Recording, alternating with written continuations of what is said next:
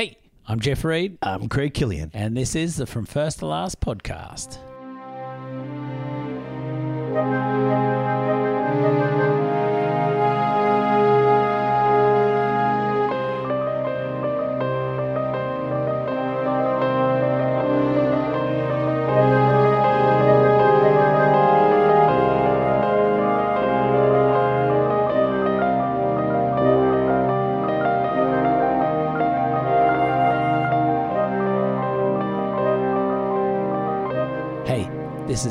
Is a From First to Last podcast. It's a podcast where my friend Craig and I we get together each week.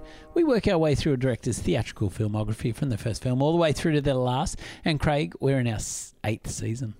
Oh, Yeah, I know. Wow. Every time I say it, I say it every episode, but it just, It still, just blows your mind a blows bit, your mind, hey, it? eighth season. that's right. Like It's- seriously, I'm still waiting for you to say eighth episode. I'm like, oh yeah, it's our eighth No, episode. it's our twelfth episode of the season so Of far, this Craig. is a holy shit I and know. balls. And only the uh, sixth film. so good we've had a lot of double episodes, but we're having a good time. a lot of party times. Yeah, it is. A lot of good times. So last week, Craig, we sort of had a little mini episode for people. Yeah, we did. little bonus app, Little- little- so to little- speak. Little Jack Skelly for you. That's all right. Nightmare Before Christmas. Skelly we had a your great time. Yeah, it was a great time. It was brief, but that's all it needed to That's be. That's all it needs to be. Nightmare Oh. Before Christmas is only like an hour and ten minutes long. Exactly. You don't You want don't- something that's fucking longer than the movie. That's shit. exactly right. That's exactly right. Which we've You- done before. Listen to our Quick and the Dead episode. You can see it can happen, people. But uh, we kept it brief. But it was Uh, we we came to the conclusion last week that Nightmare Before Christmas. We were glad it wasn't part of uh, Tim Burton's filmography, Yep. and I think today's film Ed Wood is sort of I don't know. For me, Craig, this is proof why it was a great choice. Okay. So it's funny. Oh, we, are we going to be divisive on this one? Are we, Craig? Okay, okay. We'll just, we'll just lead onto it, and we'll get Oh, into it when we get into it. What what a tease! Oh gosh, Craig. All right, well, let's see what's been going on for Tim Burton Get on. post Batman Returns and post Nightmare Before Christmas. Now, following the release of Batman Returns, Burton was still in the midst of se- overseeing production in a producer capacity of Nightmare mm-hmm. Before Christmas. At the same time, he also produced another film, Craig, which I'd never heard of this film, Huh. called Cabin Boy. Cabin Boy. yes, it really blindsided me this one. But initially, Burton was tapped to direct the film, but he was concerned that it was going to be too expensive to make, so he stayed on as a producer and in a pretty hands-off role. Which was, uh, which, he was on a more of a hands-on role for this one, which was sort of a bit different to his his involvement in Nightmare Before Christmas. Now, Cabin Boy is written by and stars Chris Elliott. Now, Chris Elliott. Chris Elliott would be the ultimate Deathman extra because he is a name that not many people would put to the actor's face, but his face is very familiar, and he is very well known. Something from about Mary? something about Mary. Yeah, yeah, I know His- Chris Elliott. I his know this comedic movie. I roles. think I've fucking seen it. Really? Yeah. And I've written here, it's the perfect candidate for a death of an extra. Uh, he's been in comedies such as There's Something About Mary, where he played Woogie, Yeah. Groundhog Day. Wachowski. Duh. He was in he was in Kingpin, and he's had recurring roles on television shows such as How I Met Your Mother, Everybody Loves Raymond. He's the and- dude with the fucked up head in Scary Movie. yes, he Oh, was. he's so funny. And more recently, he's probably well known by people for his role in Schitt's Creek. So, Oh, yeah, yeah, yeah, yeah. He used to. So the idea of Cabin Boy, it's a fantasy slash adventure comedy about an arrogant man played by Elliot, Yep. who after graduation, so we're talking a young Elliot, uh, is invited by his father to sail to Hawaii. His attitude and approach to life lead to a series of circumstances that see him board a different ship named the Filthy Whore, and together they set sail for Hawaii. During the trip, they sail through a Bermuda Triangle style tr- stretch of ocean Yeah. where all sorts of trippy events start to take place. Craig. Awesome. And the events change Elliot's character and he becomes a better man by the time Oh, he ah, reaches as you shore. would. As you would. Now- Psychedelics do that to you. Understandably, this film was not a success. Poor Chris Elliott. He's never been able to bring it in. oh, he's just He's a fantastic, like, um, comedic timing. like a fantastic, like, backup you know, like, he'll Character steal actor. a scene. He'll Yes. steal a scene. Um, but you can't have too much of him, or you Yeah. just get the shit to him. I just always think about him in that moment in something about Mary, where he's like scratching his face furiously, and he like gets that funny voice, and he's like, "I was worried about you." yeah. so Fucking stalker. Cabin Boy was not a success. It took $3.7 million at the box office against a $10 million budget and was released Jesus. in I think I've seen it. 1994. The same I think I've year seen it. of Ed Wood.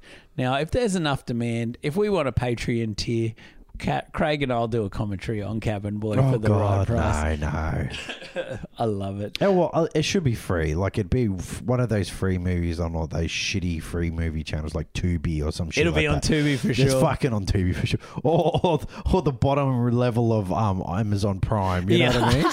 Like next to a Sean Bean medieval fucking film, And just below the um, Blood Rain Five. The, no, it's it's that documentary tier that says a real life mermaid, and Oh it has like that freaky like goblin faced mermaid. yeah, that actually that actually um that real life mermaid documentary actually fooled people out there. really, Yeah, man. Like seriously, it's done as a serious um thing, and there are people who th- still think it's serious, even though the guy's come out and said it hasn't. Wow. But they said the government has forced him to. Oh, is that what they say? Is it?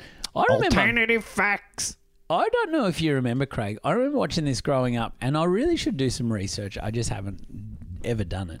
But there was a documentary released, and it would have been in the nineties. Yep. and it was uh, Sam Neill directed it.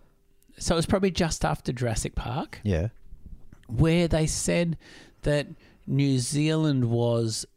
Uh, they'd uncovered a whole heap of film canisters in New Zealand that proved that the first feature films were made in New Zealand. Hmm. And they were basically like documentary footage and, and things like this. I remember watching it, and it may be my warped mind, so please, if you know what this is, but it was pitched as a documentary and then it came out as a hoax. It was like not true, you know, and it was almost like a mockumentary before mockumentaries that Sam Neill was involved with. And I'll probably find out that it was really cheesy and very obvious, but I was so young. No, naive no. back then, Some but- documentaries, man. Seriously, documentaries can wipe you away. Oh, I like, have "Man, I so saw much in respect documentary." for a documentary director. Like it's such a hard gig. Yeah, exactly, exactly. And they always end up, obviously, you know. I know you're not meant to take sides, but they always end up on one side of the fence. Well, but there's such an art to a documentary as well. Like if you think, have you ever watched Citizenfour, which is the Edward Snowden documentary? No. Oh man, like the majority of that documentary takes place with Snowden sitting on a bed in a hotel room, and it's gripping for the whole time that you watch it. It's like so gripping, and it's just cut so like documentaries are made in the editing room. Oh yeah, exactly. It's so well done. That's where it's that's where it's an odd thing. You have to be good with the editing. Very much so. Hmm. Very much. so. And you can't imagine, like, uh, have you watched Exit Through the Gift Shop, the Banksy documentary? Yes. Like, the amount of footage they had to cut to, to get into that, like, just incredible. That's a that's a cracking oh, documentary. Oh, man. Here's a here's a fun one. Let's when this is released, let's put a little poll out there or a post. Oh yeah. What is people's favorite documentary? Oh yeah. I'd love to know. I love UFO documentaries. Chariot you? of the Gods. Now, my actual favorite documentary is you'd You'd laugh at this. Is the Road to Alexandria? It's about Alexander the Great. So good. You know, I love that You shit. do love Alexander, love don't Alexander you? Great. You love it. Uh, mine. Do you know what? There's a couple I love. Excuse me. I'm just going to cough.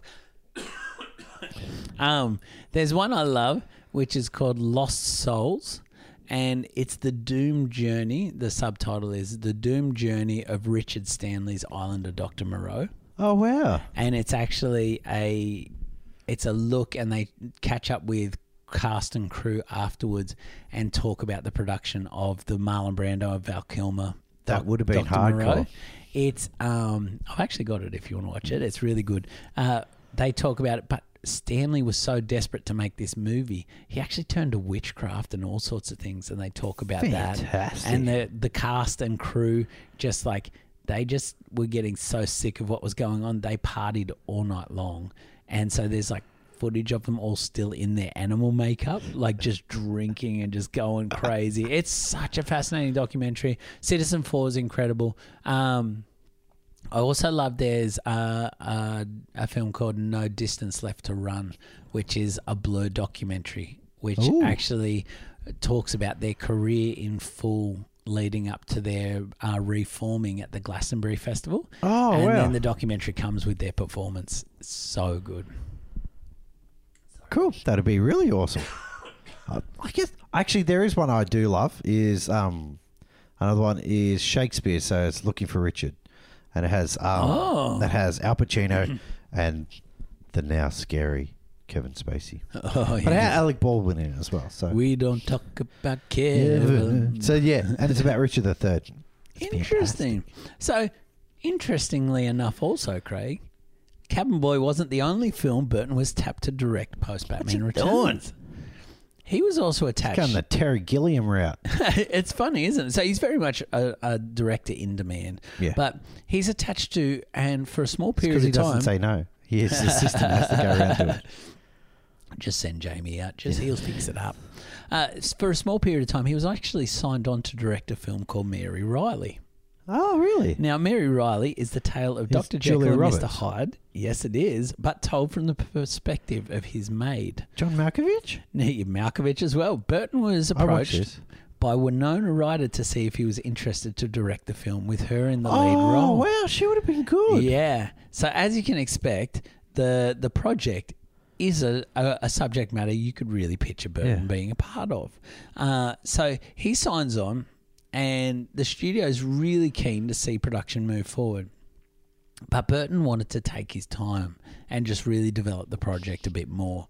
And the studio um, then felt very strongly that Winona Ryder wasn't the best choice for the lead role. They really wanted an upcoming star named Julia Roberts. Oh, God. And so they thought she was the perfect actor for the role.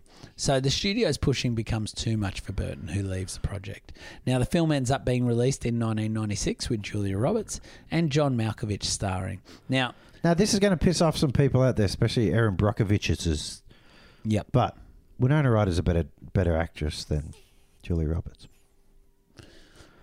Ooh, I think Roberts knows what she does well and I know that. No, well. no, no. I'm not superstars. Yeah. Superstar wise, she's up there. Ironically, that she's friends with George Clooney because she's very much like George Clooney. Yes. You know what I mean? And I think as a superstar, she's no Winona Ryder's nowhere near her. Yeah. Like just knowing what your brand is and knowing how to play that brand. Like you know, Tom Cruise is a great superstar. Yeah. But um, you know, yeah. But as an actress, I think Winona Ryder is. It's probably one of those things where, I don't know, Brockovich is a good outlier, isn't it, Craig? I'd love to do a little of a dive into Julia Roberts' career, actually, to see if she does. Oh yeah, Ever oh, bring uh, anything and she she pushes on it. You know what I mean? Yeah. But yeah, but I think she Fascinating, she yeah, I think Sandra Bullock took over where she was. Yeah, that's true. Bullock has filled those comedy shoes, hasn't she? Yeah, but also that um that comedic going into drama type yeah, things. You know, that's true. All those sorts. true. Um, I do agree. Winona Ryder does for a film like this. Maybe it's too close to Dracula.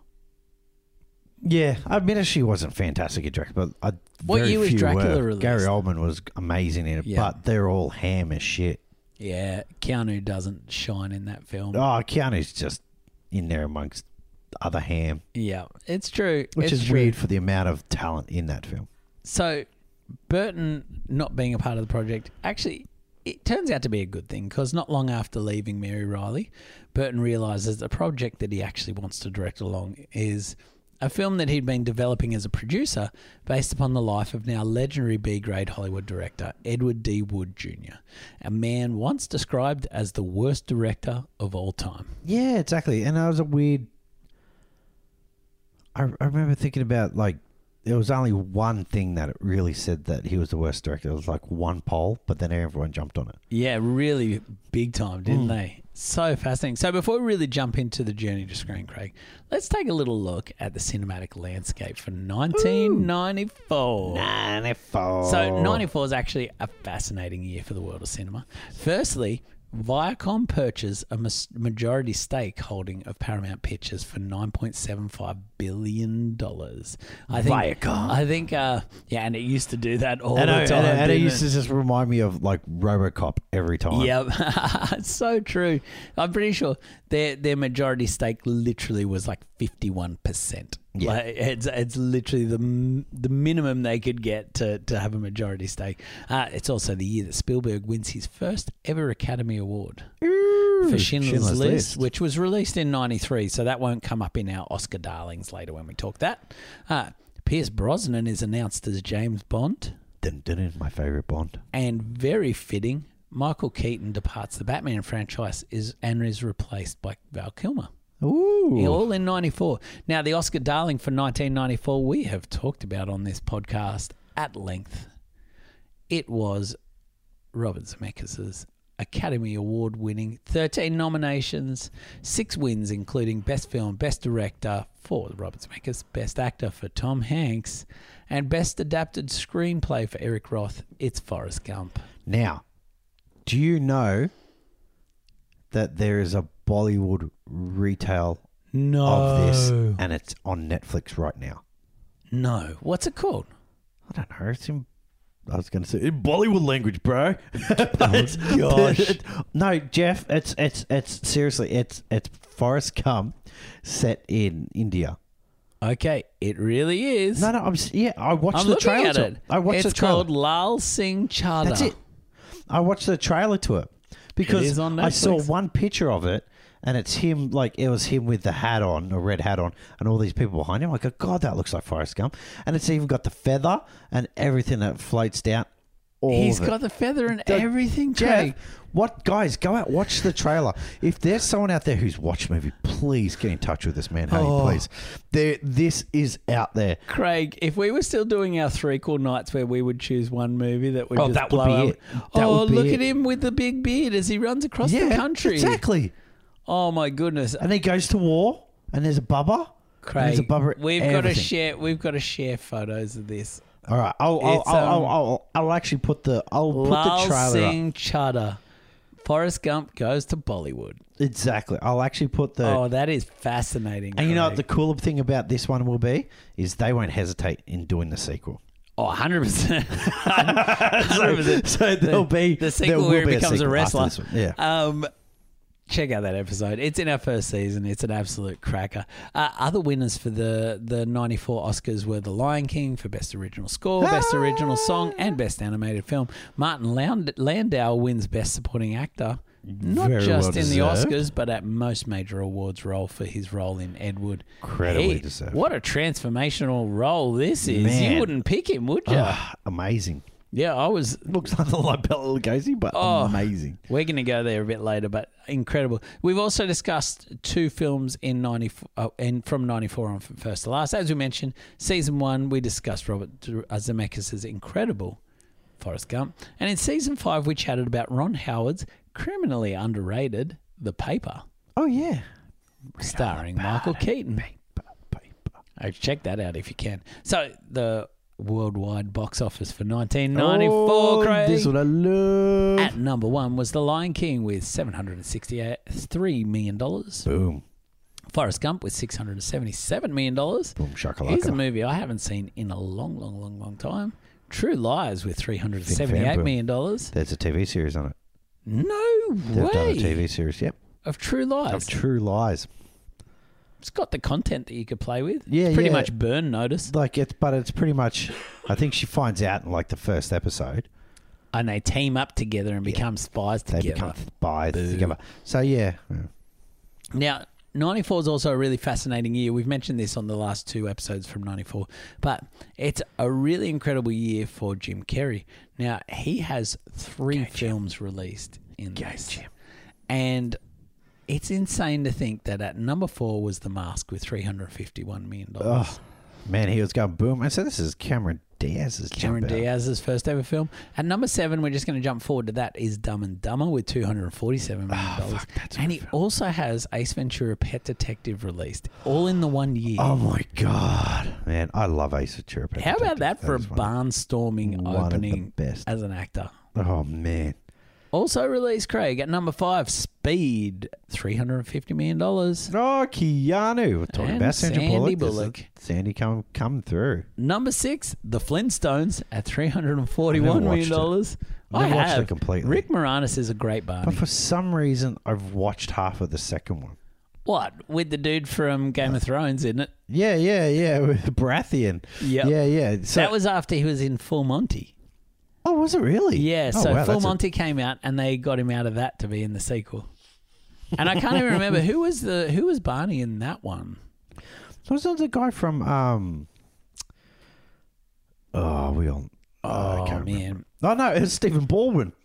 It was Stephen It's Stephen Baldwin. Baldwin. Oh gosh, I do you know what I was going. All I could picture was squinty eyes, and I was like, "Is it the guy from Third Rock from the Sun?" But no, it was Stephen. Yeah, Baldwin. Stephen Baldwin. Um, as we mentioned, Dumb and Dumber at number seven. Number eight was Four Weddings and a Funeral with two hundred fifty. Fantastic film, man. I was late on that, I was too. and I then when too. I finally watched, I was like, man, I that's feel it in amazing. my fingers. Amazing. Uh, number nine, Interview with a Vampire, two hundred twenty-three million. Watch the first two episodes of that on AMC.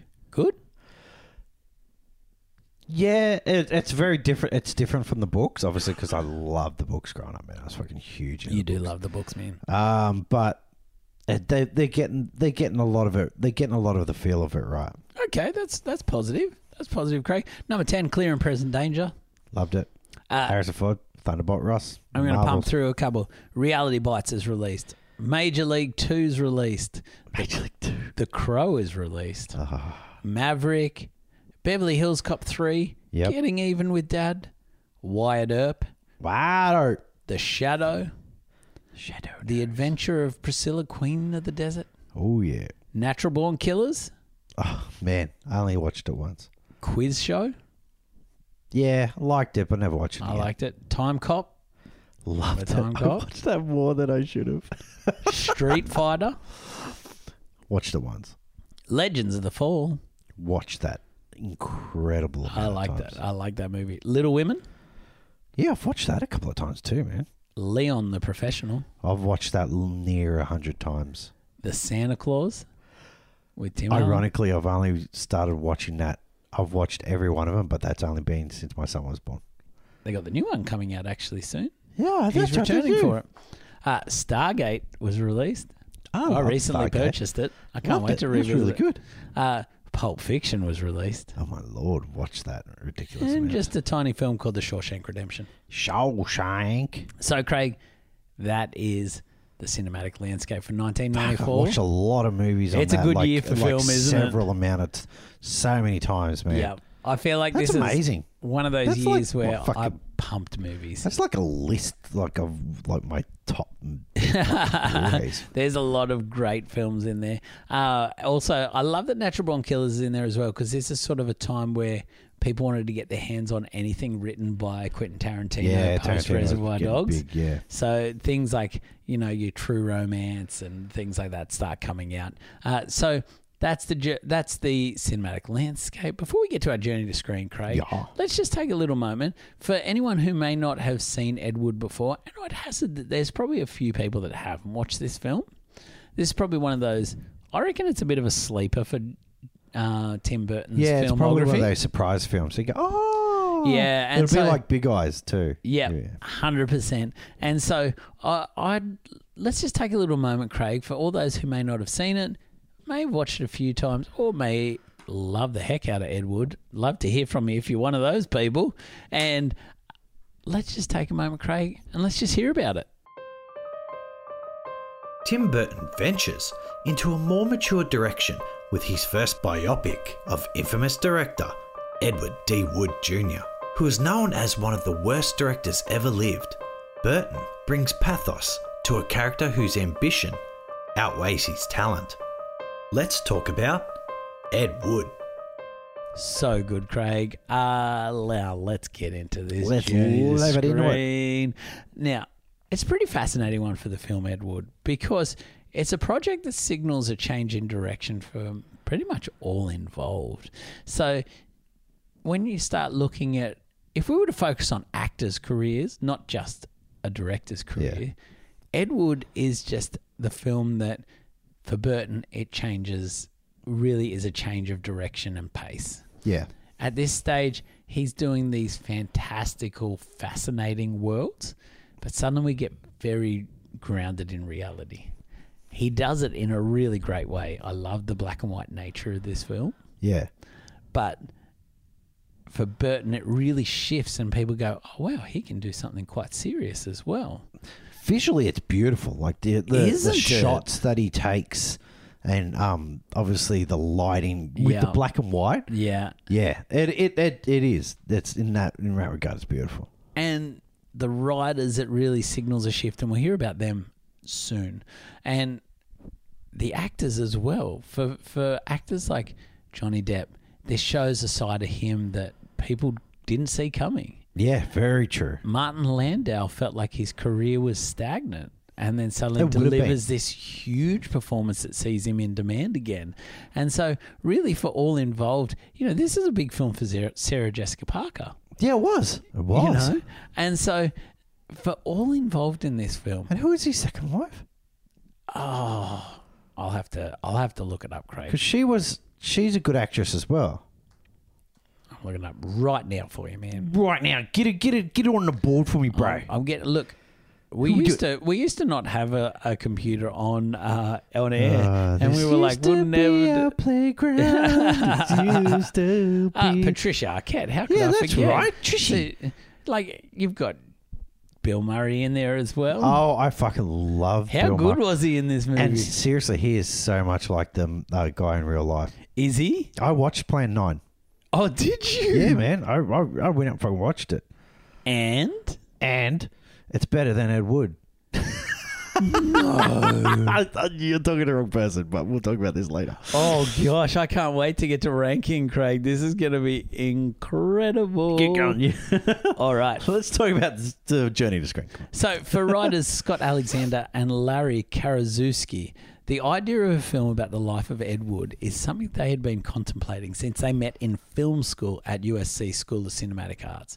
They'd even considered making a documentary about Wood called The Man in the Angora Sweater while at USC, but thought no one would want to see that film.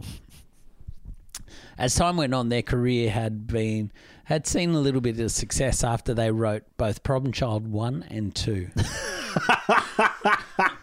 but both Alexander and and this is really funny, oh Craig. that's it's, it's successes. both Alexander and Karaszewski were becoming frustrated at the fact that they were considered family writers. Yeah. So for them, Problem Child 1 and 2 was something that got them some success and you know, you have to get your foot in the door in Hollywood to, Yeah. to keep working.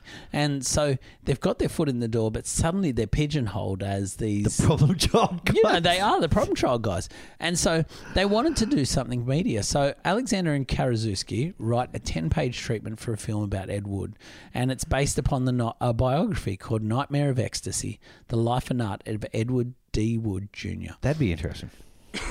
The biography is a collection of interviews with Wood's friends, family, and colleagues and was released in 1992. Once completed, Alexander and Karaszewski gave the treatment to one of their fellow USC classmates, director Mike Lehmann. Now, we've talked about Lehmann before on this podcast, and if his name's familiar, that's because he's the director of such films such as Heathers, Oh wow. Hudson Hawk, Yep.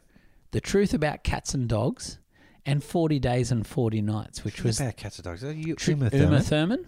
Yeah. And 40 Days and 40 Nights was the Josh Hartnett one where he abstains from sex for 40 days and 40 nights. Oh, okay. For a second there, I thought you meant Forty Days of Night, which had Josh Hartnett. Yeah, fighting 30. Days of Night, that Thirty one. Days of Night, which was fantastic. Written by our friend Stuart Beattie. Yeah, it was. Check out the collateral episode, people. Uh, further to this, Lehmann had remained friends with Denise Di Novi, and this is where the connection was. Is Burton's longtime producing partner had produced the film Heathers, so she's working with Burton.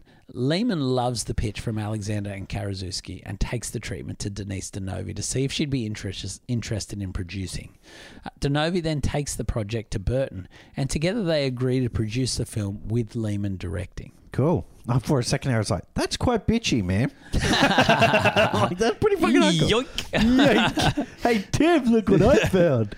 Well, just hold on to your hat, Craig. Uh, Burton continues to develop Nightmare Before Christmas and Mary Riley while also reading through the Edward biography, biography and doing his own research. And it was here that Burton really begins to fall in love with the story and the characters within Edward's world.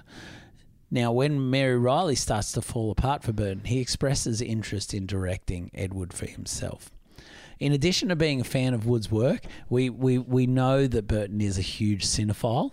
Yeah. Um, so, in addition to that, uh, he starts seeing parallels between Edward's relationship with Bela Lugosi and his own relationship with Vincent Price. Yeah, that's So Burton feels that the project could begin very quickly, and this is also something that's really drawn. He's really drawn to. So he's sort of reached a point where he's had two projects sort of fall apart, or him feel like it's not the best thing for him to direct. So he's like, I need something, and I need to keep going. So he could kick it off. Now I have to stress here, Burton doesn't kick Lehmann off the project. For a bit there, I was like, "This is going to be a dark turn." If Burton's just like, "Thanks, well, man, dark man. See ya. But Burton wants to be as hand on as a producer on this project as possible. Yep. And starts to to let Lehmann know, all right, I think this is the next film that our production company is going to move forward with. Yeah. So we want to start filming in the next few months. Now, unfortunately, Lehmann was already co- committed to another project and couldn't bow out of that. Now, the project that he was committed to was a comedy about uh, a group of rockers who decide to rob a, a radio station Oh, really? called Oh, Airheads. Brent- With Brendan Fred- Fraser, Adam Steve Sandler. Buscemi, Adam Sandler. And so as a result, Lehmann has to drop out of the director's chair. But he remains on the project as an executive producer. Yeah, So- Tim Burton's so heartbroken. I know. it. I, yeah, I know. Oh, that's a shame. You make your silly comedy. Uh, so for Burton, all the pieces keep lining up. Tim, my, my my pass isn't working. exactly. Exactly. Am I still a producer? Yeah, the producer door, mate. yeah, that's right. That's right. That's the other door over to the left. Um, so the project finds uh, the pieces start lining up, and he's on board as director of Ed Wood. The project begins to sort of get full steam ahead, and Burton tells the writers, uh, which at this stage we've only got a ten-page treatment, Yep. Alexander and Karaszewski, that they need to to produce a script and fast. Get your shit together. So they produce a 147 page script in six weeks. Wow, that's pretty hardcore. Now, Burton loved this script so much, he felt the first draft did not need any changes. Wow, this is amazing. right? Burton loves it so much, especially the fact that it was going to be a character driven film and the fact that he didn't need as much storyboarding as what he normally would for this film, and it gives a bit more room for for spontaneity. So he pretty much films off a first draft. Oh, that's amazing. Pretty bonkers, right? So the project finds a tentative home at Columbia and they start really developing the project. Now, things go a little south for Edward here. And I'm going to sh- assume here that we've reached a point where Burton uh, begins to have some relationship challenges professionally, namely the old creative differences. Ah, okay. Oh, I'm glad you said professional. I'm like, oh, he's putting And his so, dick somewhere. no, does- well, he probably is, but he's a, we've heard he's a player. He's but, a horn dog. Um, horn dog Burton. we're we're discovering around this time Batman Returns. We've had it sort of bubbling away the last few films of Yeah. Tim Burton, uh, but we've reached a point where he's had some pretty major relationships start to break down due Yeah. to creative differences. He's no longer talking to Danny Elfman Mm-hmm. after Nightmare Before Christmas, and here Was it Nightmare Before Christmas that sent him off, or was it? that was Bat- where oh yeah, where they because really he had got the shits with him in Batman, didn't he? We yeah Because of the print shit. Yeah, so they were having some issues with Batman. Uh, it really rears its head during uh, Nightmare Before Christmas. They work on Batman Returns, and um, and he was also. Uh, I think there might have been a bit of something going on for Edward Scissorhands because he didn't he didn't do the he did the music for Edward. This is the first film that he doesn't do So anything Danny standing up to himself. yeah, I think so. So we're Fuck gonna you, Tim. we're gonna hear that. Turn to me. Well, strangely, Stephen, get out of my way. I don't need you to talk to different Tim. we'll, we'll- we'll get there. We'll get there a bit later about Danny Awesome. Elfman, but they actually don't work together for a very long time. Oh, wow. Is that true? Yeah. I always just thought they were like You think they're synonymous? peas don't and you? carrots. Yep. It was a. It was quite quite a period of time. Oh, that's So, awesome. Uh, This is Burton and Columbia studio head Mark Canton begin experiencing their own creative differences when Burton advises that he's going to film the film in black and white. Canton believed that audiences would not go to see a black and white film, and Burton felt that the story could only be told in black and white. Yeah, I agree with that. This leads Canton to refuse to release the film unless Columbia are given a first look deal. Now, first look deals are really quite fascinating because your brain is assumed that it's just like, hey, my next project's going to be this. You want it? And they go, no thanks. And then they go off and ship it somewhere Yeah. else. But when you start to think about it deeper, it doesn't just mean that they get to decide if they want to release the film before anyone else. Um, it means that the studio actually has an opportunity to buy a film and never ever release it. Ooh. So, and it Like is common. Well, yes, you know, uh, well, that's Yeah, sort of a bit different, but it. but it means that a film could be made, purchased, and just shelved, you know, for uh, an extended period of time. And- Fantastic Four. Roger Corman. Roger Corman, he knows what it's like. Harvey Weinstein is a um, a notorious shelver yeah, supposedly there's a good couple. There's a good chunk of them. yeah, so You always see them pop up. you do. They turn up later. They fanboys is a really interesting one when you hear the story. Have you Yeah, heard that about is. fanboys? Yeah, yeah. So it's really sad actually when you hear the the the way that that poor filmmaker was treated in all of that. Now, Burton hates the idea of uh, the potential that this film could get made and never be released, Yeah. or at least they get to a point where the studio owns so much of it that it Yeah. could just be stalled and, and killed. So he insists that if he is to sign this deal, he has to have full creative control on the project, which Canton retaliates by putting the project in a turnaround. so a month before they were due to begin filming, they're put in a turnaround. Give people a rundown and turn around. So glad you asked, Craig, because turnaround is a term that uh, our friends at home may not hear that much, but essentially it's a term by used by studios when there are challenges that hinder the project being able to move from the development stage to the pre-production stage. Now, development stage is we're writing a script, we're pulling together the story, we may do a little bit of casting. Pre-production is we're going to start developing sets. We're going to start getting everything that needs to be done before cameras roll. Yeah. So that little section between development to pre-production, if it gets sort of caught in there, or it changes enough, um, they can basically put a stop to it. Cool. And so it might be that there's a lack of finances. It could be their inability to get to the script to the point where the studio sees it as being a feasible thing Yeah. to release. Uh, and in this case, sometimes it can be used just to spite a director when they are not getting along with the studio heads. Especially it's the studio's way of saying we're not going to pay for the project anymore. But if producers can find a new home, the studio will often transfer the project across to another studio Cool. A lot of the time, that studio then halves the debt and it sort of becomes this deal, which we then go on a, a really fascinating one uh, to to listen to is our Watchmen episode from the Zack Snyder season, uh, which is in season three, because Watchmen actually ends up having lengthy court cases about who owns the the project had been in turnaround so many Yeah. times, who accrues the debt and pays for the debt that other studios had invested into this film. And so, with the project in turnaround, Burton and Di Novi start shopping it around, and all the major players such as Warner Brothers, Paramount, Fox, and Disney want Burton's new film. Pretty understandable. Yeah, exactly. The director of Batman Returns, Damn right. And you just want to get on Burton's good side. one hundred percent, because you know that if you can get there, He's got money. you've got you've got a very bankable director. So Burton agrees with Disney as he felt they'd worked really well together on Nightmare Before Christmas. Disney give him a budget of eighteen million dollars and complete creative control. Damn. Burton, in turn, refused to be paid a salary for the project and has still not been paid for the film. Oh wow. Yeah. So that's pretty big. That's isn't it? Good on you. So Good on you, Birdo. it's a really fascinating film because That's a good passion project. Yeah, very much so.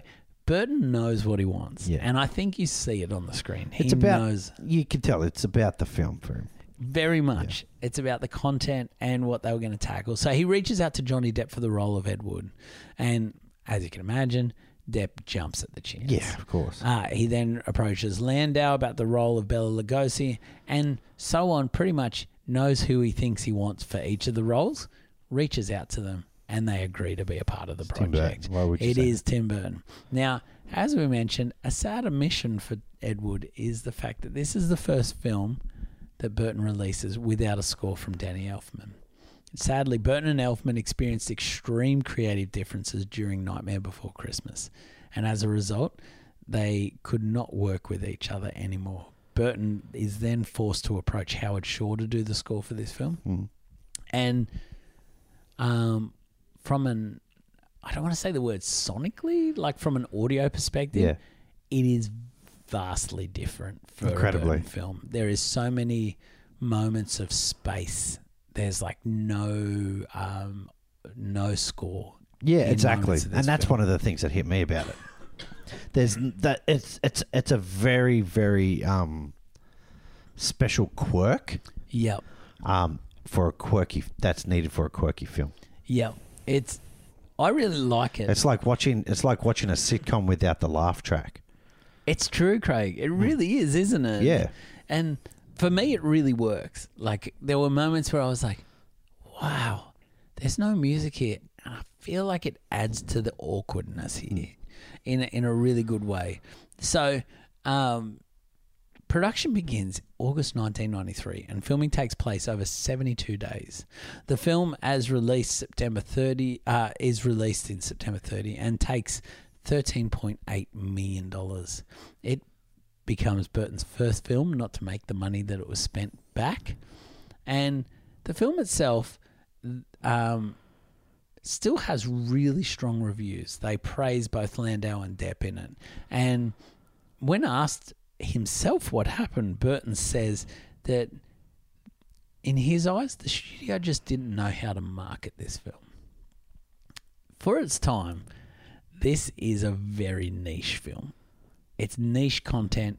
Not only, I don't know about you, Craig, but like, I was thinking about it. I'm like, this is so niche in the fact that not only are we talking about a B grade director of terrible movies, Yeah. but we're actually talking about the fact that he's like a bit of a pioneer for transvestites. Yeah. Yep. You know, as that's the term they use in the film. Yep. Um, and so it's really quite a fascinating topic to tackle, He's isn't it? he's a fascinating character. Yeah. Um, that's what I'm saying. I'd love to read the book. It looks quite fascinating, the book from what I saw. So everyone that sees the film raves about it. But the problem was that people just didn't see it, Craig. Yeah. So that's the film's journey to screen. That's a damn good journey to screen. It's a screen. fascinating That's one, isn't awesome it? journey to screen. That's one of the best. I love it. So I'd love to know, Craig, had you seen this film before? Yes, once. Interesting. Ages ago. More because it was Tim Burton. Okay. Okay. And. I didn't remember anything of it. Well, that's fascinating to me because it's uh, for me. This is a very memorable film. Awesome. Uh, I'd never seen it before. Oh, haven't you? No, I had no idea, and it's really interesting because I guess if I think about what I expected, Yeah. my only knowledge of this film was the poster that sees Sarah Jessica Parker handing the Angora sweater Yes. over to Ed Wood. And the Angora sweater, it's all black and white, except the sweater is pink in the poster. I don't know if you remember that. Yeah, it is.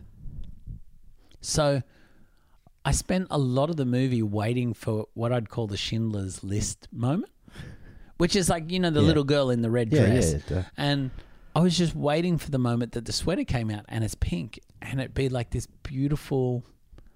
I don't know. It's funny. It's like I expect it to be like this precursor in a weird way to like the way they approach Sin City, Yeah. which is very black and white with these little splashes of color. And I just thought it makes so much logical sense that Burton would do something like that. Yeah. So I guess when I see the whole film and it's purely all black and white, It's just a old school black and white. Yeah. I felt really misled by the poster. Do you know what I mean? Yeah, yeah, no, it- exactly, It really, it surprised me because I was like, oh, it really is black and white the whole time. Oh man, it's yeah, like it's it's it's an odd film, and I'm just So, so I, I'd love to know just before we really get into it, what do you expect going into it, Craig? I was expe- I was expecting heaps. Hey, you know what I mean? Like it's it's um from all accounts, you know, from everyone you hear, it's Burton. It's Burton's first almost mature Yep. film. Yep. Um, and like you said, it is it is a path changer for him. yes. Um, and that's where it takes him. yep. And you can see from afterwards, you know, from this onwards, there is that path that he takes, and that's and that, and obviously it leads to some brilliant films, um, and that's what I expected. I expected to see that. Interesting. Interesting. Yeah, I I think I expected going into this, I expected this to be my sneaky dark horse. Ooh, You know that film that just pops up and you're like, wowzers. yeah, Uh, so I sort of I was prepared for that potential here, but I was also prepared for this to be what on earth, you know, uh, because sometimes directors try to step out of their comfort zone to to show that they can do more. yeah, And those are the moments, I guess, in a weird way, the Zemeckis season prepared me for the fact that a director can generally pump out three or four absolute amazing films. yeah, Then they almost have this experimental film that they test the waters on a few things. Yeah. You know, if we think about each of the directors, you've got films like, you know, Death Becomes Her was a real s- sort of experimental film for us Yeah. when we watched it. yeah. And we were like, what is going on here? It's- you know? It's where you start seeing those a successful director stop caring about the success and start to become an artist. Yes. and they start to be given the tools that their mind sees. Doesn't always work. It can be hit and miss. Yeah, can't it? exactly. It can be very hit and miss, but then it's also can be you know these fantastical journeys. You, you're right. You're right, Craig. And so I guess for me, I expected this would be either hit or miss. You know, uh, it was one or the other. I wasn't going to get a, oh, it was all right. I was going to get a hit or a miss. So it's really fascinating. I'm going to say it right now. I flat out loved this movie, Craig. Man, I did. no, that's good, man. Um, I I I've been very very very PC about it all, but I'm, I'm glad you loved it. Well, And in no way, I'm not saying it in any way degrading it or any shape or form, no. No, because no. I yeah, I fucking couldn't stand it. really? Man, this is one of the first movies I've watched in so long that took me three goes to watch it because I just was like, I'm bored shitless. I have to get off this. This is just boring the shit out of me. I can't stand it. I can't stand. Look, uh, I understand the premise of the film. I understand the concept of it. It's it's it's an A grade director directing a tribute to a B grade director Yep. and he directs it in a tribute and he he directs the actors to act it it's like almost like um it's almost like if Edward directed his own life you know what I mean like he directs like the way he, um Tim Burton sets up the whole start of the film is the exact way that um, Plan B starts Plan 9 from Outer Space starts. Yeah, okay. so it's, it's those it, it it goes from those um stones um the headstones Oh, to headstone the guy at the obviously old mate sitting at the seat, Yeah, Jeffrey Jones. exact same. Okay, so it starts with those. So you know what I mean? Like Ah, he's he's it's quite an homage. it, uh, it is. It's incredibly it's incredibly an homage, and um and and I thought that was brilliant, and I thought that was great. I just seriously I and and and John gets angry at me for this because I I love Johnny Depp, but I have a love hate with Johnny Depp. I hate when he hams. I can't stand his face when he hams, and in this movie he just hams it up. Like you know, there are just some films I just can't stand Johnny Depp in, and it's ironically one of them is one of your favorites is Lone Ranger. I couldn't stand him in that either. Lone Ranger. And it, it's, and I just like they're just and this is just a film that I just can't stand him in. I can't So- stand him in. Do you think is it the fact that he's so okay? You know, like all the Oh time. no, look, I. That's why I'd like. I'd like to know more about Ed Wood. Like I watched some interviews. Um, you know, I watched interviews with Bela Lugosi as well, talking about Ed Wood, and he does. He calls him Eddie. He fucking these. You can tell these two people loved him. loved each other. Um, but I don't know. I just I I can't. I, it's it doesn't ring true to me, and it's none, and it doesn't make Ed Wood any more likable. So, So all I see, like, uh, look, and I see the, the, and I see that he, you know, he's determined, and that's part of the joy of this film is that he's a determined guy with no talent but pushing, but pushes it. You know what I mean? And I love seeing those, and it's funny seeing those parts where they, are you know, they've got to pick up and run, and you know, Yeah. they're stealing shit, and that's hilarious, and that's some parts. But just every time Johnny Depp was on screen, I was like, I can't. I, I'm almost got to Wow, fucking turn this off. That's Like so anytime he tried to get serious, and he tried to tried to make Ed Wood anything more than a character in his own film. Yep. You know what I mean? Like Ed Wood is played like a character in an Ed Wood film, and I think that does dis a disservice to Ed Wood, the actual human who actually did have you know transvestite tendencies. Yeah. Who actually did have um obviously did have this weird complex where, uh, but this determination. I don't think it's played right, and I just couldn't stand it. I fucking couldn't stand it for the sake of the line. He just mugs it to the camera and mugs it up and does a disservice to a man who I think, if you just go by what's on paper, sounds like a guy who's just incredibly fascinating and should be fascinating to see on screen. Should be fascinating to see on screen. You should be fat, like it's fascinating to see a guy who's basically like, wow, man, this guy just coming out dressing in drag in a time where drag is just fucking crazy. Yeah. This is a guy who's just doing the grit, like running the grit. You can see he's selling and they're fucking selling and selling. Yeah. But none of that to me. There's just too much, too much quirk, not enough background. Do you think though, Craig? Because this is very much, I watch this performance by Johnny Depp, and I say, well, the leap from him to be Ed Wood to Willy Wonka is not hard to picture. It's not hard, but it's 15 years apart. Very much so, but they're, they're very much the same approach. Oh, it's incredible. Same It's incredibly voice, different approach. Same. But that's who Willy Wonka is. Yeah, so but like what I'm saying is, do you think that because you know your your brain knows the character of Willy Wonka that Johnny Depp plays a lot better than the Ed Wood one, that you start seeing it and it's like, oh man, I I feel so to counter your Yeah. views, I feel that if they played this straight for Ed Wood, the film would be dull. So you need you need the silliness that Depp brings to the character. And I actually love what Depp does here because he needs to be a caricature of what's going on. Because I think we're not looking at we're looking at how the world viewed Ed Woods, Ed Wood in it. So we're looking at how, you know, he was very um I don't want to say compliant, but like, you know, the way he's just like he just took beating after beating just He's resilient. Yeah. The dude's resilient.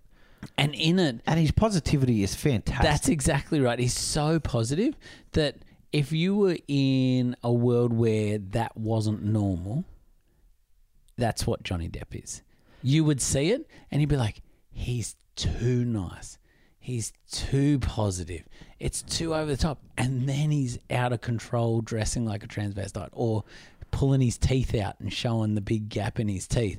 And I think it's it's a purposeful choice because uh, we're being shown what the rest of the world saw Ed Wood as. And the only moments that we see the real sort of glimpses of Ed Wood are the moments where he's driving Bela Lugosi or he's going to the house to try and save And Bela to me, Lugosi. those scenes are amazing. Like, Yeah. and, and and I think that's where um, Landau brings it out. Yeah. you know, what I mean, I think that's where Landau does, and I think, and I don't have any issue with any of the back, like the. All the supporting cast are, like I've said, Yeah, are they are. amazing. They're amazing. Even Sarah Jessica Parker, you know what I mean? Like, and like I said, she goes on to be, you know, very popular in what she does as Yeah. well. But I just, I see if he's doing a caricature of a real life person, then we don't get to see the real life person. Yeah, it's true. And I look, I understand the need for quirk because he's a fucking quirky dude. yeah. Like he's just quirky. His movies are quirky and stuff like that. But you know what I mean? Like I think, like I said, being a doing a caricature.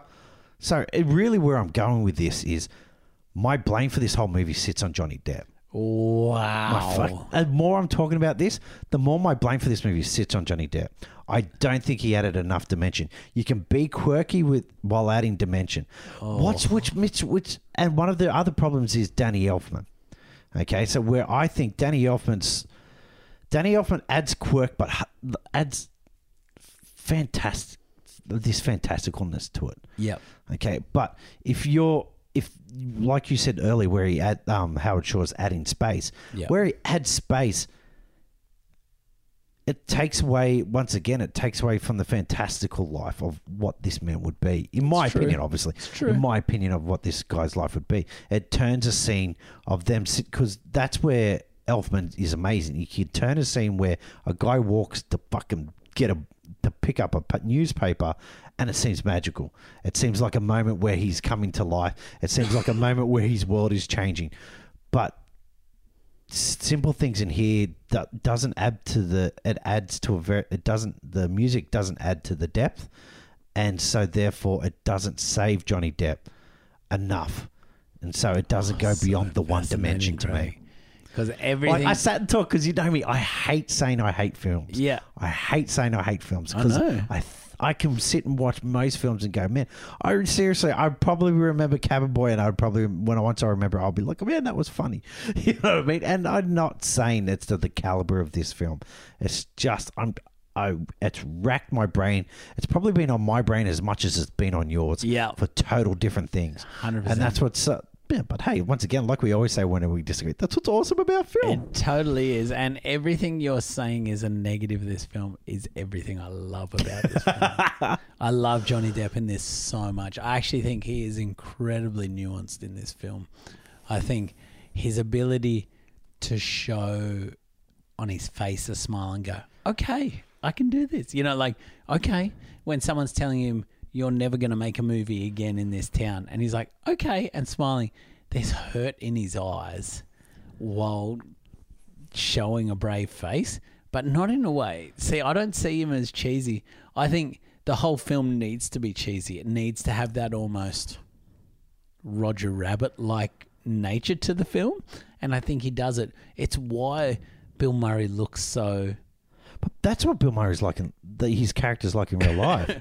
See, I think that's what you see when you see interviews. These guys are beautiful casting. The big dude who plays the Yeah. big dude, beautiful casting. You should see this guy in Plan Nine for Management. Looks exactly like Does him he? and talks like this. Well, maybe they shouldn't be around here. And you have to like put on captions to figure out what he said. Yeah, wow. That's so that's so incredible. I like I love this movie, Craig, so Oh, much. mate. This is literally like yeah, it's I'm I'm glad we got there cuz when we get to ranking, we've literally been in agreement the entire season. Uh, which I'm I'm quite thankful because I know we're definitely not going to be. I love it. I actually think this is I love so much that this is Burton at his bravest in his career so far. And there's elements of this film that show like later films make so much sense. So like there's moments like I said, Depp's performance immediately I can see he draws from that same place again to do Willy Wonka later in Yeah. Charlie and the Chocolate Factory. Um, there's so many elements of Big Fish in this film that I just can't wait to get to Big Fish. Uh, you know, again, telling someone's life story, but throwing this fantastical element into it, even if the fantastical element is only when Depp is like making. So I'd be really fascinated at how Burton would approach Ed Wood if he was making it today. Yeah. You know, would the film be what I'd love? This is where my brain went. Is nowadays in a post Big Fish world Yeah. That we would have a black and white film, and then the moments when they're filming like the octopus scene, and you know Bela Lugosi is so awesome in that. You know, Oh, where he that's fantastic. rolls around with the tentacles, trying to make it look all all great. And I love him when he's like, "It's so cold. Who has some whiskey?" And you know, to, um, but. Like I could just picture nowadays Burton would approach that and it would burst into color and we'd actually see like a proper like a CGI octopus really wrestling to see what Wood sees in his mind to make it all fantastical, you know. But excuse me, at that point, uh, also apologies to listeners, I have been a little bit unwell, so if I'm coughing and spluttering, it's uh, I'm getting there. Um, but I I do love the fact that the fantastical elements are when we see Depp dressed up in women's underwear. You know, it's almost like he's so comfortable and himself in those moments. Yeah. In in a weird way. We've talked about Burton loves his lead characters to have these costumes. Yeah. And it's almost like that sort of Superman Clark Kent thing. Yeah, which is. is, you know, Ed Wood is so comfortable whenever he's in women's underwear. That's- or yeah, whenever exactly. he's in the sweater and things like that.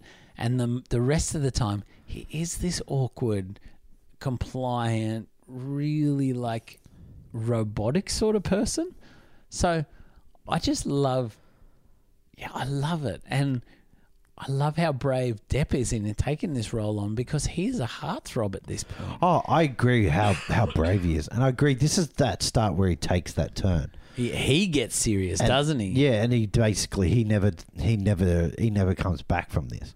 No, he definitely does not. He, he's decided, you know, at 94, I'm not going to just be a romance actor Yeah. or, you know, even there are brave roles that he still does, like Benny and Joon, even though that's a s- pretty standard. Oh, what's Eating Gilbert Grape? You what's eating Gilbert Grape? You know, they're they're brave, meaty roles. Yeah, So I love that he goes there. But yeah, I, I have to say, Greg, I do. I love this movie so much. I love the the world that Burton gets to play in. I love that you could just imagine the filmmaking teenage Burton trying to create those, you know, those like the octopus again. To go back to there, in in a weird way, it's almost like the Ray Harryhausen loving Burton. This is just the perfect biopic for him, and I actually think he handles it so well. And I was a bit surprised that there wasn't a bit more, I guess, awards love for it, because I don't know. To date, we've seen a. If you think about how, the Academy works, if you had a director who delivered five big box office successes, two of those are major blockbusters. yeah. And can I just tangent off for a little? Tangent, I go only for tangent. this week where the term blockbuster came from. Ooh, tell me. So blockbuster was coined with Jaws.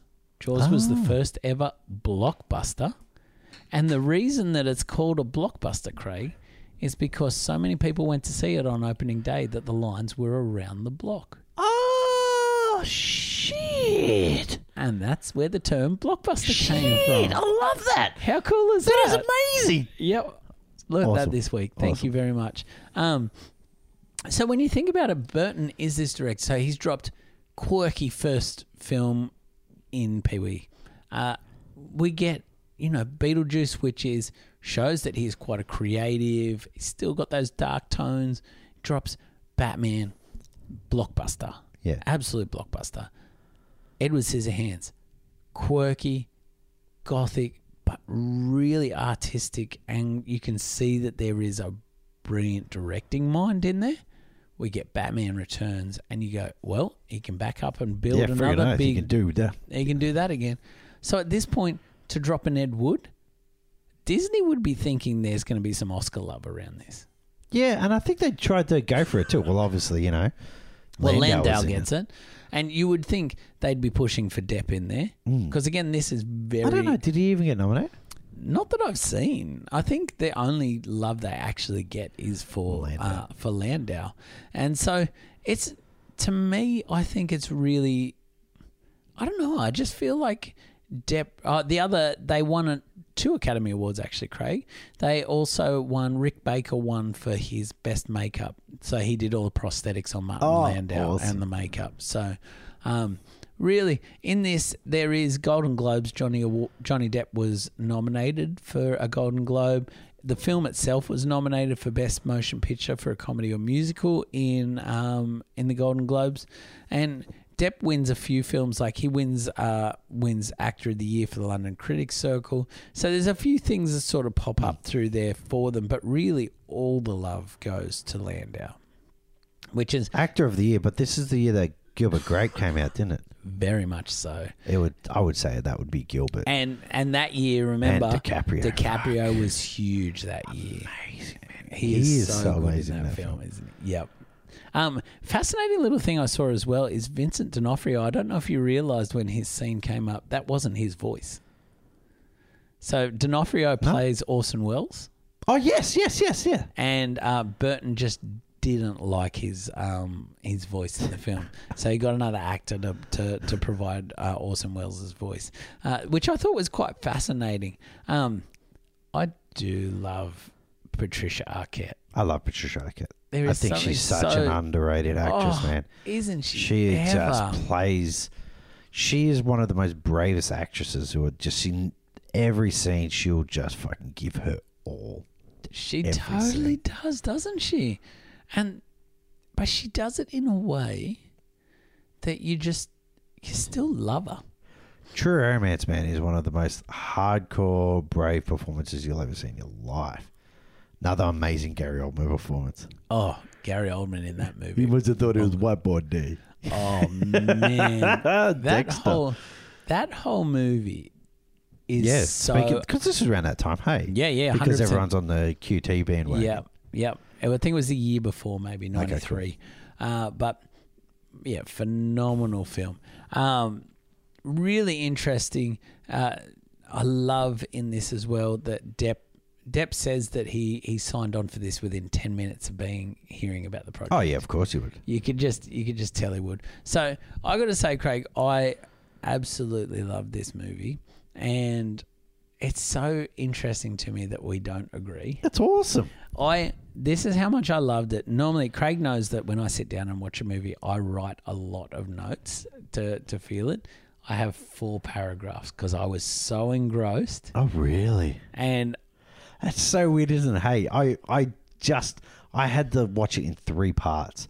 I I, put it couldn't get through it. I put it on uh, occasionally because I do so much research on it. Yeah, I'll watch the first sort of half hour of the film yeah, and then because I'm also fearful a lot of the times I could not be in the right zone to watch a movie. yeah.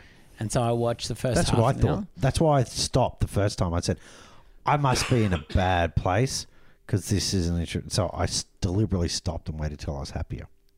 And then I got So sad again. fascinating. And I said, shit, maybe I'm in the bad place Oh, again. that is so fascinating because I watched a half an hour. My intention was to watch half an hour to get the vibe so I'd know what mood I needed to be in Yeah. to watch it. Because I knew it was going to be a film that took a bit more of my time rather than just sitting and watching Batman. Yeah, yeah, you know? exactly. Um, I got half hour in and was like, all right, I'm in here for the long haul. And I just watched it late night, pumped it through till about one in the morning, and was just like, I came out the other side and I was like, what a film. So brave. I just love it so much. I love the production. I love the makeup. Like, it's so like I really don't understand why poor people and it's probably it's it we'll find out as I do more research that this is a really divisive film. Oh, I, from all I've seen, is people actually people enjoy it. Yep. Um, I never read any negative reviews. I try not to. I think you know, negative reviews are so fucking easy to do. Yeah. That's why I don't like really getting negative about something. Yep. But yeah, I think the yeah yeah. mm. So interesting. I I'm just still really fascinated by the fact that you and I don't see eye to eye on this. Oh, I, film, Craig. I'm fascinated by Ed Wood. If, if if anything positive that comes out of this is that I'm fascinated by Ed Wood. Watching Plan Nine, yep. I'm fascinated by the person who made that film. The person who took those shortcuts, the person who thought he could push those in, the person who who who done the shots that he did. I just that person watching Plan 9 doesn't match up with the person I see in Ed Wood. Okay, that's so fascinating. I'll have to watch it. Hey, Just don't see that quirky ham dude directing Plan 9. because they're quite. They're not tongue in cheek films, are they? He's no, going. no, he's, going go- for it. He's full serious, man. He's full, Yeah. and obviously you see, you know, that does that full serious, you know, in Yeah. that, you know, like he doesn't understand. That's, I guess, one of the qualities or craziness of um, Johnny Depp's Edward character, or maybe Edward as well. Like I said, I haven't researched him. Is his lack of self awareness. yeah. But um, yeah, it's yeah, I don't see one correlating with it. Supposedly, I heard that he did make. There's one film they don't talk about in the in the the film, which actually was like a straight, like a romance comedy style movie, or yeah, a, there's a couple. and they don't they don't touch on those ones. They just Yeah. say that he's going for these these strange ones, which people say were not that bad. They're not that bad. That's what I'm saying. Like this, I guess the room is worse. Yes. Uh, well, you the- can't watch this without thinking about the room, exactly. And I think it's one of those things that I think it came up like from a news article. Yep. and then that's what it caught on from there. Yeah. Okay. And You know so what I mean? someone sort of built a bit of hype and It's really weird. So this got me down to a little rabbit hole. love it. Love your So- rabbit holes. As I was looking into that, there was a thing that said, "Why is Nickelback so hated?" Okay, so so I jumped. I, I said, "I'm watching this." Yeah. Tell me more. That all came from one guy making a joke on a late night show. Really? and it caught and turned into a meme, and then it turned into a hit, and then it turned into people think a trend to hate on Nickelback. Wow. they and were even a guy from Nickelback comes in and he talks about it. He goes, you know, there was we'll, you know, and then suddenly all these people were jumping on saying, you know, they hadn't listened to the album saying they're the worst. Um, you know, I don't like Nickelback anyway, but they basically saying all this, and yet we're packing out stadiums around the world. Yeah. And that's where I sort of think is where this Ed Wood thing comes from. You know what I mean? That one article, and then suddenly cool everyone jumps on on it. them. Well, I, I hated on. I, I always said if you if you would have said, oh, who's the worst directors and what, I would have said Ed Wood. But I've never watched his film until the other day. So fascinating. I would have thought you would have said Uwe Boll. Oh yeah, I would say anyway, but but you know what I mean. Like people go, oh, of all time, you go, oh, Yeah, well, yeah, yeah. obviously there's Ed Wood, you know, blah blah blah. It's so fascinating. Uh, I love that you brought up the room before because I think this is very much he's very. When you see interviews with him, I used to crack his shit. and he's very unaware. Like the, have you seen the Disaster Artist? no, It's really worth a watch, Craig. Hey, watched all the controversy around it. So there is a bit of controversy. uh, it- it's it's quite fascinating because he is portrayed as someone who is unaware of Yeah, his lack of talent, and in subsequent um, promotional tours and things like that that he does, he actually hams it up and plays along with it and basically takes whatever a reporter says. So if a reporter's like, "Hey, how do you feel about people going to watch your movie and they make fun of it so much?" He's like. Well, that's why I made the movie so that they could have these experiences, and he sort of plays along with it. And I guess in a way, Ed Wood was that blissfully unaware director, as he's portrayed. Yeah. is he's that blissfully unaware person? Oh no, I think as in life, like you, you can't watch Planet Nine in Outer Space and and go. You could have. You, you have to be unaware. yeah, okay. You know what I mean? Like you watch Planet Nine, and there are some things that he, you're just like, you know, like there's there's two scenes where there's two grave diggers, and they're like, we got to get out of here before the sun goes down because you know zombies or some shit yeah, and um and, and their voice doesn't sync up. That's it. The voices don't sync up at all. uh, But suddenly it starts to sync. and then you you know these suddenly the the the two the two gravediggers die, Yep. and then the cops show up, and obviously Oh, we see that in the movie. yeah yeah we? exactly, and that's the scene. Of, and they they and you see a picture of the bodies, and they're just these these like almost straw filled clothing, just just like where you just go like you know he could have just had the people laying there, but obviously he must have shot it at a different time Yeah. or something like that. You could have covered their face. You could have put anyone there just in the same clothes, but Yeah. instead he put these weird mannequin type creatures there. You know what I mean? And you go, he must be very s- unaware. Yeah. You know what I mean? To Well, they portray that in the film, don't they? Because so often he's like, perfect. Moving yeah, on. exactly. And everyone's they're like, are, you, are you sure? Yeah. Yeah. Uh, well, people are saying, I missed my mark or something like that. And he's like, nope, we got it. And then off they go. And And you actually literally see him go struggle through doors. It's, yeah. it's fucking, it's so, it's hilarious. See, those moments I found very funny. And I'm sure I, there were moments watching that I'm like, I'm, I'm sure if I've watched this movie, I would find this even funnier. So it did make me want to go watch it. Where is it out there for people to Yeah, watch? it's on YouTube. It's just get on the YouTube. It's like on three, four different places. All But then I actually went on another tangent, and there's a really old horror movie on there, which is just terrifying. It's called Witches. It's called Helson, or Ilson like that. So it's a it's a mock, it's a documentary slash horror film, and it was made. It's like one of the first horror films made in 1920s or something. And I watched I watched some clips and that's horrifying. Really? Yeah, man, that's some awesome shit. You know me on YouTube. Yeah, I do There's know some you on awesome YouTube. shit on YouTube. You're so funny. So, Craig, um, I'd love to know. We've sort of talked about the film, Hmm. our differing opinions on it. What do you get from Ed Wood? Oh look, I get where it is. I get its puzzle piece inside the art. Yep. You know what I mean? I like like watching um, you know, Sam Raimi's Darkman. I get where they're going. And I see all of I see this film as almost the the shit that the flower of his career grows out of. This is it. And I see it with without Ed Wood, he wouldn't be where he is today. It's so true, Craig. I love so I that- agree with you 100% on that. I I think do you know what's funny is the things I love this film for the things you hate it for. Mm.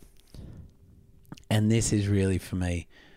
This is so brave for Burton. He is so out of his comfort zone and he feels so comfortable in it. And I love it because Planet of the Apes makes sense watching this movie. Big Fish makes sense. You know, all these movies make sense now watching this, whereas watching Batman, I may not get it. So I just love this movie for that. I love it for Depp's performance. I love it for Landau's performance. It's um yeah, it really is. It's a, it's such a brave film and I love that it works. I'm going to cut a lot of these coughs out of this. It's pretty gross. So, for me, I watched this film. I came away with it, hey, and I'm pretty sure I gave this like the highest rating out of any film in Burton's, in Burton's thing, which is really fascinating and probably gets us to a good point where we could go to ranking. Let's go ranking. So in ranking, we have identical. We're both got Batman Returns at number one, Edward Scissorhands number two, Batman at number three, Beetlejuice four, five, Pee Wee's Big Adventure. Craig, where we going? Oh, Look, I don't want to harp on it too much because I guess I've harped already. You know what I mean? Like directing, talent, directing wise, um, you know, it's it's it's it's up there. Um, but I just seriously, I have to go. Is it? I look. I'd rather s- I'd rather have dinner with this Ed Wood than Pee Wee Herman. Yep. so it's before Pee Wee Herman, Okay. and that's it. So, But you- it was close, man. I almost went bef- after Pee Wee Herman because as a movie, I'd probably prefer to watch Pee Wee Herman sometimes. so if you had to force one of these onto me, I'd say I'll still watch Pee Wee Herman.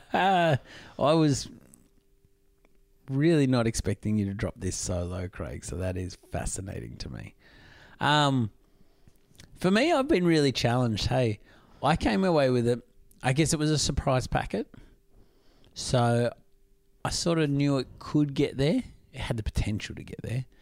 But I was just really surprised by how Burton executed it and really sort of blown away by the quality of filmmaking shown here. Also, the fact that, if I'm being honest, I don't think from the get go I thought there was an Academy Award winning director in Burton. Yeah. You know, like a best picture director. Yeah. Director. But this showed that there there really is. He's just got to have the right material to really sink his teeth in. But I think that's most directors. You know, it's it's finding that one that just sits perfectly. Luckily, some of them find it straight away. that's true. Others find it at the end of their career. You know what I mean? yeah. Like look, Paul Martin Scorsese. You know what I mean? And just, I think That's true. Yes, he, he his eye. There is there is by far one. in there. So I think when I think about how I rank this film, the experience so far has been the most enjoyable for me. So that sits pretty high. Yeah, that's got to be said. Is this a better film than Batman? Yeah. It's a better film than Batman. Is this a better film than Edward Scissorhands? I don't know. Do you know what I mean? Yeah, oh But- yeah. But I enjoyed my my viewing experience for this season more than I enjoyed Batman Returns. Wow. And so it's like really hard. Do I put this? Do I go crazy and just go? This is my favorite movie this season, which so far it is. Do it, mate. Then do it. But at the same time, there is that logical part of my brain that goes, "Is this a better movie than Batman Returns or Edward Scissorhands?" yeah, but where are you judging it from? So that's where we always come from. That's where we judge it Well, I think I think my judgment is always like. Is how- where the director is sitting at his part. in yeah, his life. and I think at this stage of his career, like from a directing point of view, Burton really hasn't tried as hard as he has in this movie. And he's pulled things off. Like you said, every shot is beautifully lit, beautifully framed. I think I love the way that he gleefully plays with dark elements like Bela Lugosi's drug problem. You know, like the moment we see him shooting up in the mirror, it's done in a way that's like it's lit so brightly and the veins almost light up when you do it that it it, it almost cartoonizes such a destructive thing. You know, it's actually do you know what's funny? It's the first time we actually see a monster look scary in the movie. Is every time that Lugosi Yeah. uses drugs. And and so I love it. There's it really is. It's so it's such a bravely directed film.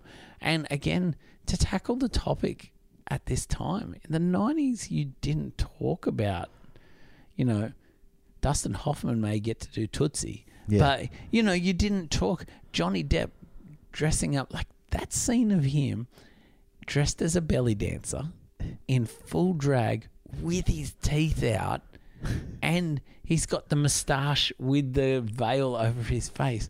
Like talk about ballsy choice choices, you know. Oh, he's he's always been ballsy.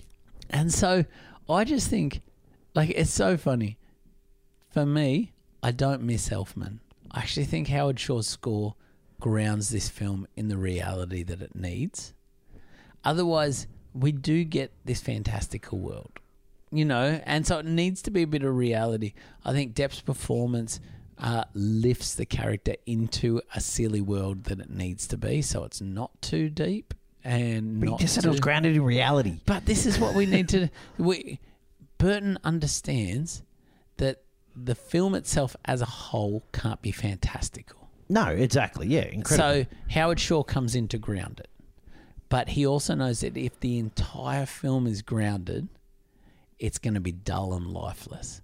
So then he needs, um, he needs to show that the people around uh, Ed Wood are these larger than life characters, which you get your Bill Murrays and you get Jeffrey Jones popping up. Love you even have those two little sidekicks that are like his little producers Love and runners that The- are like the two knuckleheads. two that- cops. Yeah, and so you know you have those guys which are there to show that the world around him, you know, he's for someone that's talentless, he's surrounded by beautiful women who who for the most part adore him until they can't stand him Yeah. you know um and so he tackles this topic so well and then he uses Depp in a way that is is just it brings a lot of warmth to Ed Wood. Again, I haven't done any research, so I don't know if he was a warm person, but you know that he was a man who loved the people he worked with. He loved the process.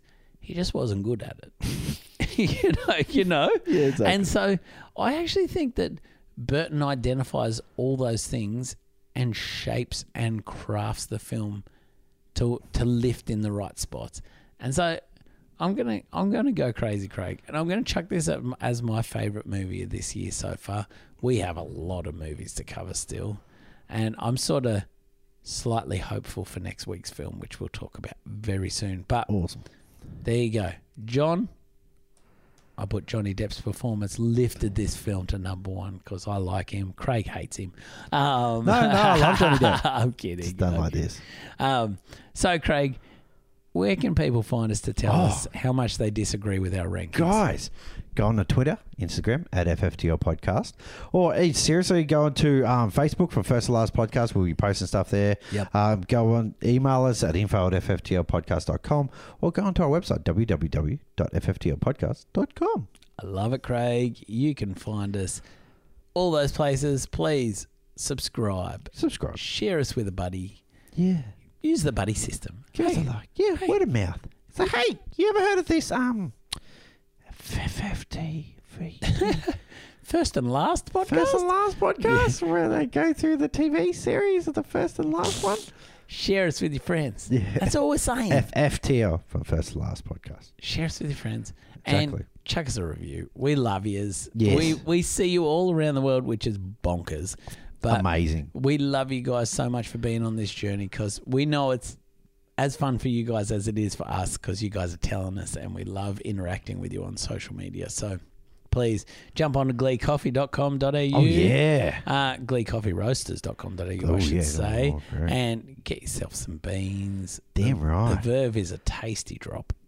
Tasty right. drop. Could do with a coffee. Oh, just finished one, Craig. Ooh. It's going to be good.